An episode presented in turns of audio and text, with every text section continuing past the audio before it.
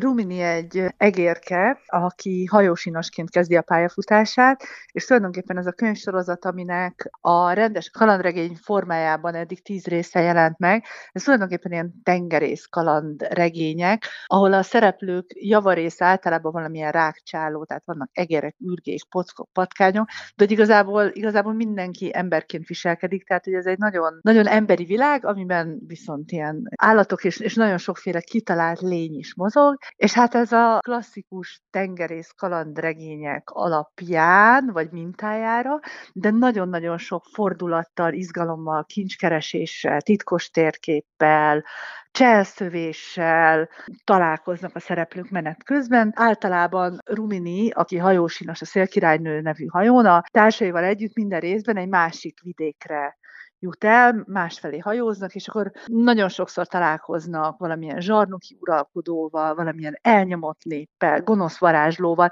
és hát mindig, mindig nagyjából a világ sorsa múlik azon, hogy ők, ők kellően ügyesek és bátrak-e, és, és megmentik nem csak magukat, hanem a, a rászorulókat is. Egyébként ezek a állatkák megfeleltethetők-e embereknek, mármint az ő tulajdonságaik mennyiben hasonlítanak egy-egy emberi tulajdonságra? Abszolút, tehát igazából azon kívül, hogy a tör történet szerint ők, ők állatok valójában, valójában tényleg emberként viselkednek, tehát ugyanúgy működik a szeretet, a barátság, a féltékenység, az irigység, a bajtársiasság. Nagyon sok szó esik arról, hogy a barátok hogyan számíthatnak egymásra, de szó, szó van zsarnokuralkodókról, manipulációról, elnyomásról, még az egyik részben még a sajtószabadság kérdése is, mert a hírmondó papagályokat az éppen zsarnoki uralkodó elnyom elnyomja, és nem engedi, nem engedi, hogy a papagájok a valós híreket mondják. Tehát, hogy valójában egy valódi emberi világot vesz alapul ez a, ez a sorozat, de abszolút mesebeli fordulatokkal és mesebeli szereplőkkel.